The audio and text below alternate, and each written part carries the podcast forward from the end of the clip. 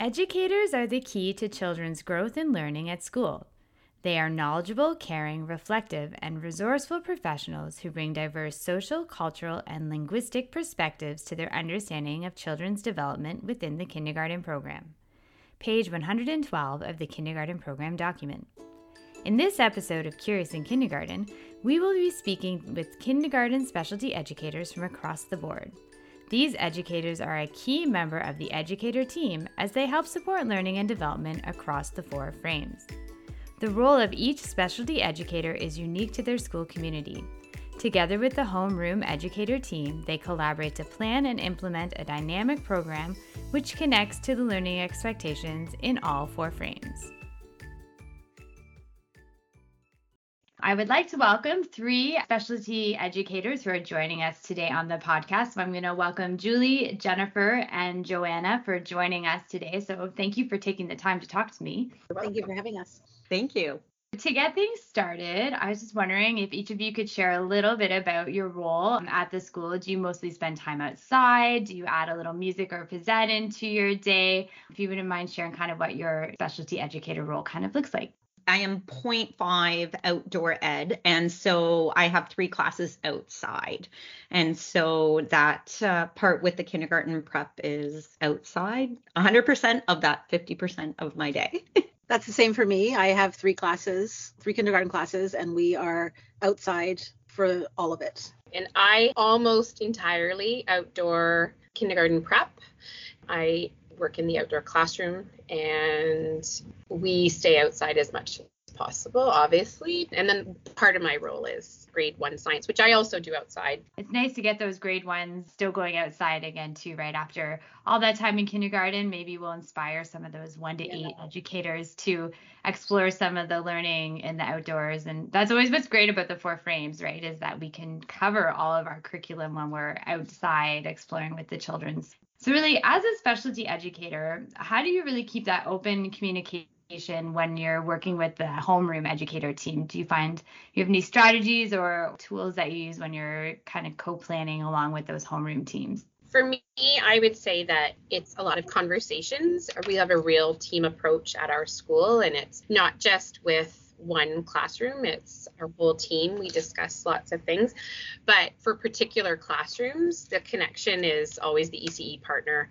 They're the link between indoors and outdoors and because they're always with the kids and they are just a wealth of knowledge in terms of you know way to bounce ideas off of them and get insight into what's been happening in the classroom so that we can sort of extend it outside or do something different depending on what's needed. I absolutely 100% agree with that. They then go, you know, after our class time, they go back with the kids and they see their partner in the classroom so they can communicate anything that has happened during that time or exciting moments or maybe something that just needs to be noted or talked about with the classroom teacher. And I feel that they are just such an integral part of the team we also have i'm also an educator on all of the digital platforms and so I am uh, one of them uses Google Classroom and the other uses Google Keep. And so that's another way that we communicate by just documenting what's happening during outdoor time. That's the beauty, right, of the kindergarten program is there are the the two educators. So whether it's the two of you outside or the two of them inside, it really does allow for that consistency even for the children or you can bring you know some of that learning that's happening outside maybe into the classroom mm-hmm. or they can bring some of that exploration and you can add it into your outdoor learning environments especially when our day is so hectic running and getting one class and getting another class and so we don't have time for those conversations in between so it's, it's in between when we're setting up outside and then we can have those conversations with the ec and we can find out what they've been doing or you know how they carried that through. So yeah agree with that. You talked about using uh, google classroom and google keep? Are there any other tools that you like to use for documenting or have you found kind of those google tools have been really helpful in keeping that communication and sharing all that learning that's happening outside? I just have a google just a simple google doc that i have a couple of them actually going so one of them is the weekly plan for outside and so I make sure that I share that on usually I share it on a Friday and so they know what's coming up for the week and then um, and they're all added to that doc. And so that make sure that there's something for small world and sensory. There's something for gross motor. I'm just looking at it right now. something for arts and fine motor, science, nature exploration, mud kitchen, literacy, special themes, things like that, so that they know what's coming out for the week and it's open to that they can edit it. They can add to it or change things around so that we're kind of planning online as we can together. Obviously, I take the initiative and sort of take like get it started. And then there's other there they each have their own Google Doc that is almost like when we do our, our anecdotal notes where it's a chart with the names and then I just slot in pictures and comments and things like that. And that's how I share for reporting because they're not on Google Keep or anything like that. But as well, we're also on the digital platforms. Our school doesn't have access to tech really. So when we did close for the two days this year, our choice board, what we decided to do was put it on um, for the outside part, put it on the fence. We just had one of those uh, plastic sleds, you know, for the toboggan hill. Put one on the fence so that it could be seen by whoever's walking by. So that's that's what we do to share. It's a great idea to post it outside in the community because, especially on those days if parents are out walking or caregivers are out, they could see some of the activities. So, kind of to go along with that, using those shared documents to communicate. How are some other ways maybe you're communicating with families um, or caregivers about what's happening outdoors? I send emails through you can do it through the SIS. You can send it sends an email to the first contact listed in the child's uh, documentation that's through the school.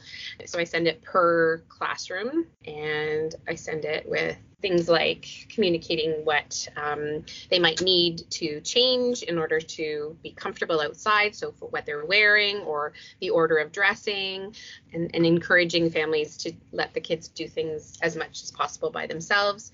Those tricky zippers, you know, but also just some of the things that we're doing, or if we're collecting things like we've collected sticks before for different activities and kids can bring that in, or cardboard boxes, because we do a lot of work with cardboard boxes, build with them and things like that. So we send information that way, send some pictures, sort of generic, everything that we've been working on, not necessarily individual photos, but and send that to families. And most families, if they need to, they can translate that into a language of their choice, which is a big, big thing here at our school. And the visuals help as well for families to be able to to post or to look at and and get the ideas of exactly what's needed to stay comfortable.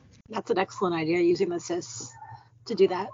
We also just still do old fashioned photocopied notes going home in the backpack works with uh, we just sent one home that had a visual of it was like clip art of somebody wearing a hat and snowsuit and everything and then arrows pointing to it. And literally like this is number one you put on you know this is the order that you put them on right? Your snow pants go on before your coat and then your your mittens go on last. So that they just had a visual to put up on the fridge at home. I just have been in communication with the homeroom teachers when they send out their newsletter and just adding the information through there. We also have a ton of families that if I've taught the older siblings, I've taught at the, this school for 12 years now and this is my first year out of the classroom like out of kindergarten classroom and more outside. And so i just know a lot of the parents like i see them in the community i see them through their siblings. So i think there, there's lots of communication but just more in person and seeing them. That informal communication is so important right? It helps build that relationship. You can have those conversations. And i know a lot of people are excited that parents can be at the gates again this year or we can have volunteers come in and do some things. I love the idea of sending home that dressing schedule because it helps keep the language consistent. Like if we're we're using, you know, snow pants, coat, hat, that's something mm-hmm. families can do and hopefully help them maybe get their child dressed and out the door a little bit faster in the morning as well. If the prompts are working at school, hopefully they'll work at home and yeah. keep practicing those zippers. Dressing properly is really important. It's I'd say it's one of the most important things for us, right? Because if they're not dressed properly, then they're not enjoying themselves outside, you know, and we want it to be a good experience for them. We've been talking a lot about hibernating and migrating and adapting and how we adapt also. Like we can't grow our extra fur and we can't get fatter for the winter and we can't well we can't uh, all sorts of things.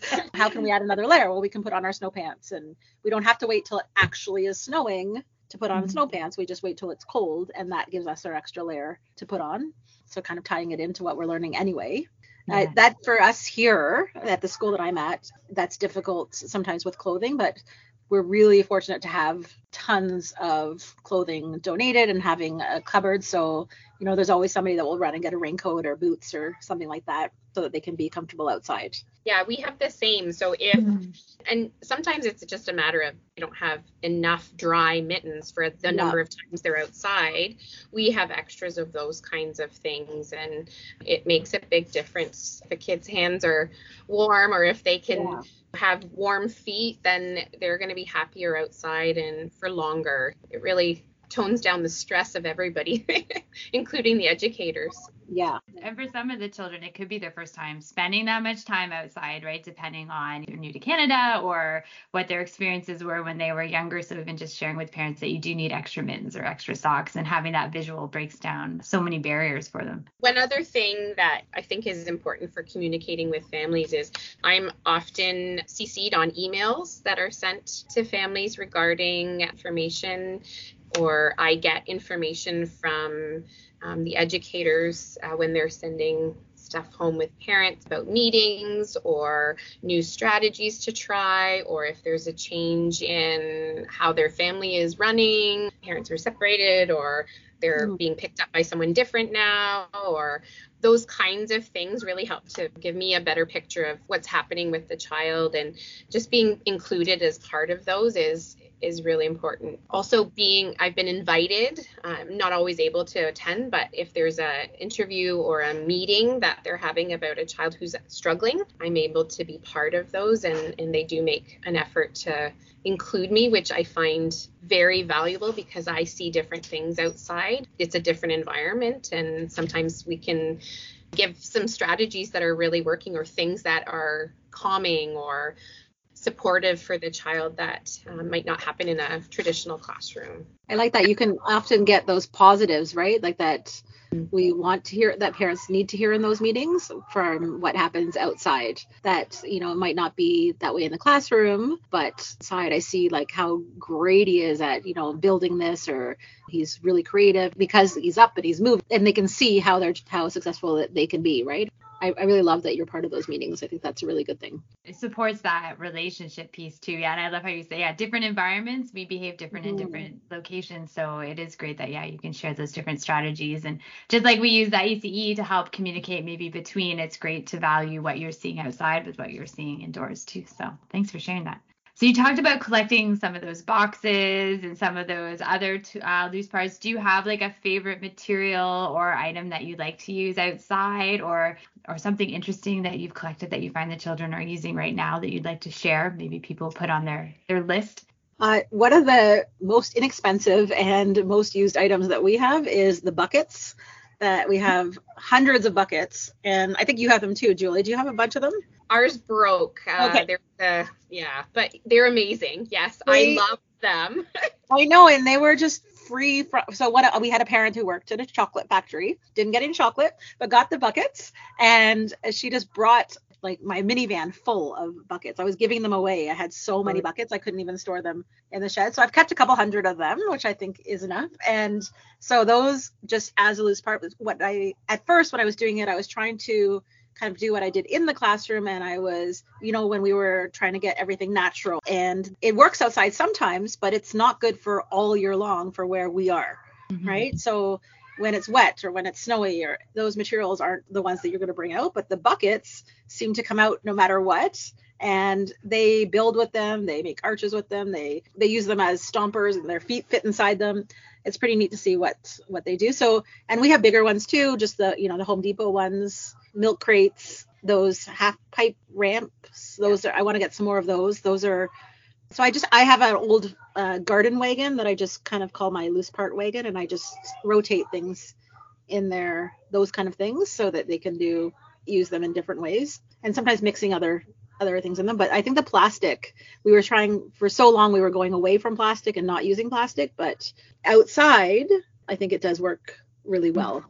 We use an old pool hose like Oh, the yeah. pool vacuum hose and uh, it's been around for years and it has been used from you know a marble run to water collection to riding on a snake like there's so many things that are open ended but it has been around for uh, quite a while and i believe my teaching partner actually found it like on the side of a road and she Mm. stopped her car and was like that would be great for outdoor play It just shows that the most, you know, the most important things or the most used things aren't the ones necessarily from the catalog that cost hundreds of dollars. Mhm. They're yes the ones that are Yeah. found or with that being said, our kids do love though when I bring out the clipboards and the magnifying glasses. It's like they're all of a sudden I am the little scientist and it takes a while to get used to, you know, actually using the magnifying glasses properly rather than like right up to their eye.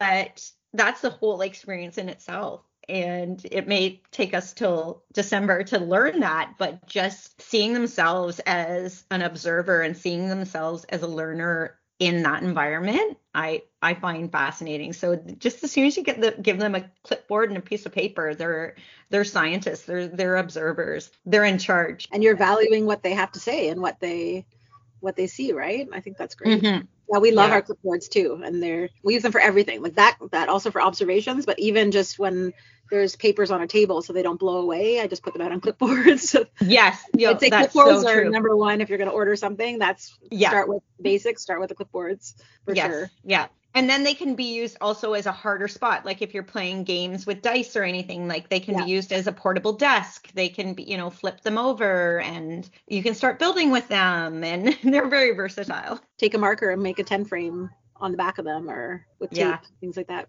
I love my clipboards too. They're definitely handy. Use them everywhere.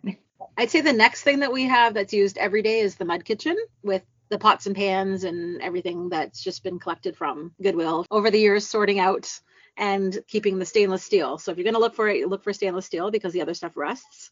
I don't know how to tell the difference between stainless steel. I try all the time when I'm at the thrift store, but you know, I find out when it rusts and that goes. but that is out every single day. And so we just try to change up what the focus is or just trying to give them something else give them a starting point or a question or you know make a sign or something that they are intentionally doing in the in the center. But if they take it and go somewhere else with it then that's fine too. Uh, often they take the pots and pans and use them as drum kits or you know use them as hats or use or mix them with the loose parts and stuff like that. But i think that that would be another thing that we have out all the time that they use I also think that the mud kitchen, we love the mud kitchen here as well. It's it's always a big hit. Um, in fact, when we had our our space redone this summer, they virtually took out all the mud in our Mhm. space, and so we had kids digging at the side of the fence because that they were used to it. They so we've repurposed another area and um, they use the mud kitchen. But I think what's so valuable about it is that it's a place for them to gather to have that dramatic play where they're sort of talking like their Mhm. families do or sharing meals quote unquote meals uh, like their families do or cooking and we talk a lot about um, different foods that come up in different cultures and how they're represented and how you can with all the loose parts that are available just sticks and you know things they can make whatever it doesn't have to be something specific but they they're just uh, it's a really great opportunity to have those good conversations and dramatic play And it doesn't have to be anything fancy. It doesn't have to be a store bought, purposeful built mud kitchen from a catalog. Anything. Last in the school that I just came from, I used an old planter box and just put a stainless steel sink in there. And I think that was actually probably one of the better mud kitchens. We have one here that is bought and it's really wobbly and they, they like it, but it's not going to last the same way as something else. I know Rowan uh, does, you know, sometimes on the ground with, uh, sorry, another one of our colleagues does you know uses you know sometimes just puts a box out or on a blanket or something like that so it, i think they'll make the kitchen that's part of the imaginative play but having the tools to do that i think like the items that they can cook with or that Mm. they can put things in they love to mix they love to stir and make concoctions and Yeah. things like that they love the wood chips in there i don't think the custodians like it very much but they love taking the, the wood chips or they use them all the time They And love always have- filling and dumping too, Right, right? yeah. Filling things up, dumping it out. Yeah, they they really uh they like doing that stuff too and even just they they don't have to have water there's no water source for us outside but it's really nice for them to um, we talk about where has nature given us water. So they have to find mm. it source out the water and they're looking they're hunting for the places where water water can gather and how to collect it and move it to where they need to. So it's all the problem solving that we like to cover out there and they do it so naturally I just love how it's all open-ended materials and kind of like how Jen had shared just before she had to sneak away there. Um, was about you know it really is the children will show you kind of what you, they know or they become like those explorers and we can kind of follow their lead and that even just because it's outside it doesn't mean we can't have like the same learning areas that you might see in an indoor classroom or we can't take you know some of that mud kitchen learning and apply it inside hopefully we've inspired some uh, pots and pans to be dug out from the thrift stores. I know that was what I was going to share is actually, yeah, the pots and pans were one of my favorite things to bring outside or the stirring bowls or that type of thing. I used to use the element covers as like magnetic boards, dry erase boards for the children to use outdoors. Cookie sheets are good for that too. Mm-hmm. Really important piece of Uh, that is that when you're looking for when you're sourcing materials you can ask families and even if they can't give to a classroom in terms of monetary value or um, something store bought, they usually are able to find, you know, the cardboard boxes or the mm-hmm. sticks or um, an old pot or you know some kitchen spoons those are ways for the, them to feel like they're part of the school part of um, contributing to their child's classroom and then we get to reuse and we get to talk about how you know it didn't go to the landfill we we got to reuse it and it's it's getting some it's we're using it again to do fun things in a different way and i think that's really important for the kids to know and they're proud of it when their families can bring in yeah. something mm-hmm. right yeah, those recyclables are great. Yeah, you talked about the buckets. I mean, even just those old yogurt containers or yeah. applesauce containers. I mean, so it doesn't have to be a lot of money spent, which is a message we always like to share. Yeah, how can we reuse, repurpose, and we don't want we don't always need to go right to that catalog. That we collect is the the two liter milk cartons. Collect those for making for in the winter time for freezing to make blocks. So those make really good bricks for of ice. Just take the top off of it, right? And then just fill it with water, or you can hide stuff in it, like hide a dinosaur in it or something like that um, in the winter time. So ice in the winter. Right now, I think uh, Belinda, you were saying at the beginning when I logged on about how this this time of year that there's not really much out there. I think that I've been waiting for the snow uh, because it once there's snow then we can do the ice and we can do use the snow itself as a loose part right? And then when it's really nice out we've got the grass we've got you know the bugs the digging and all that stuff this is this is difficult. Mm-hmm. this time of year is probably the most difficult because the ground's hard and uh, there's not much growing or anything. Um, there's no leaves on the trees. There's not so i think this is probably one of the more we have to be really creative.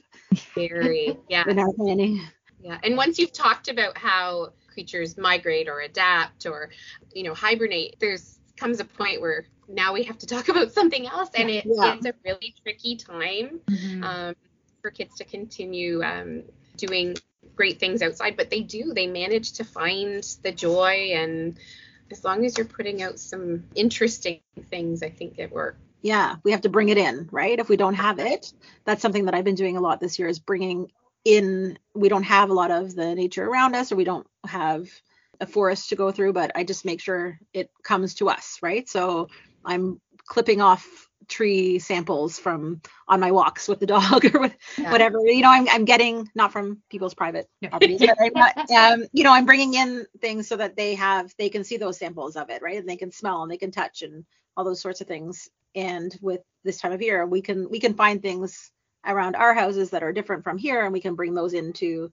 where their play is, right? I love that idea, of bringing the nature to the children because it's true, not all of our schools have that ready made forest nearby or the same kind of vegetation. So, yeah, it's great if you can bring some of that nature and allow exploring of things that they might not see in their neighborhood, but then also talk about what's in their neighborhood mm-hmm. at other times. I was thinking back to the mud kitchen actually with bringing in things like older things is potted plants that are dying Mhm. Um, At my house, I tend to have a lot. Yeah. those are great things to bring in, and for if families are happy to get rid of those, a lot of the times to come in and then adding some scissors, which adds to the fine motor, um, or even just ripping in the mud kitchen or. And I'm I I think that Julie and I are using the word mud kitchen loosely, right? It's, it's Right. Yes. There's no Uh, mud right now. there's Yeah. no mud. I mean, sometimes there's mud, but it, there's other things too, right? Those uh, plants being able to cut and rip and add different colors and stuff like that, and those are a great way to get some other materials out there. Thank you for sharing all of those great ideas. If there was one thing that you wanted to share, what might be one of your favorite things about your role as a specialty educator? I think for me, it is that I can have the exact same materials out for all five classes. I can have I can do the same activity from year to year and it is never the same. It the classes bring so the kids bring their own sort of vibrant ideas no matter what is out there.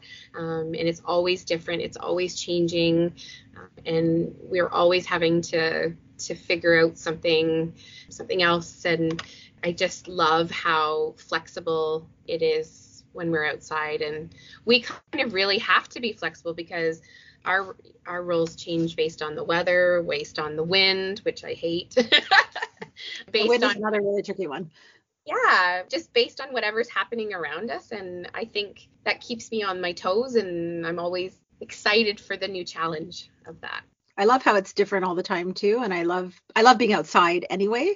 So that's I kind of I talk about it like uh, my camp counselor hat comes out when I'm in this role, right? And just you know how you just make things work and you change things and you make them bigger outside and you just and just seeing different kids throughout the day and up and moving. It just the day goes by really fast, but it's busy. Some people it's not for them. It's a lot because you're just always running from one place to another and I agree. And I think that's what I love about it. I think that when I do find myself in one place for the whole day, it's that's difficult now. yeah Thank you again for sharing all that information, some of those great tools, and how you're building those relationships. And uh, hopefully, we've inspired some more people to get outside and see some more mud kitchen and mud kitchen recipes after this uh, episode. Thanks, Belinda. thank you I would like to thank Julie, Jennifer, and Joanna for taking the time to share with us today about their roles as kindergarten specialty educators. If you are looking for ideas to support planning and inquiry in the outdoors, visit the Outdoor Learning section of the Kindergarten Toolkit on SharePoint. There you can find a direct link to the Kindergarten Outdoor Field Guides that were created by Thames Valley's environmental educator team. Thank you again for joining us, and tune in next month to Curious in Kindergarten, where we explore topics that matter to you.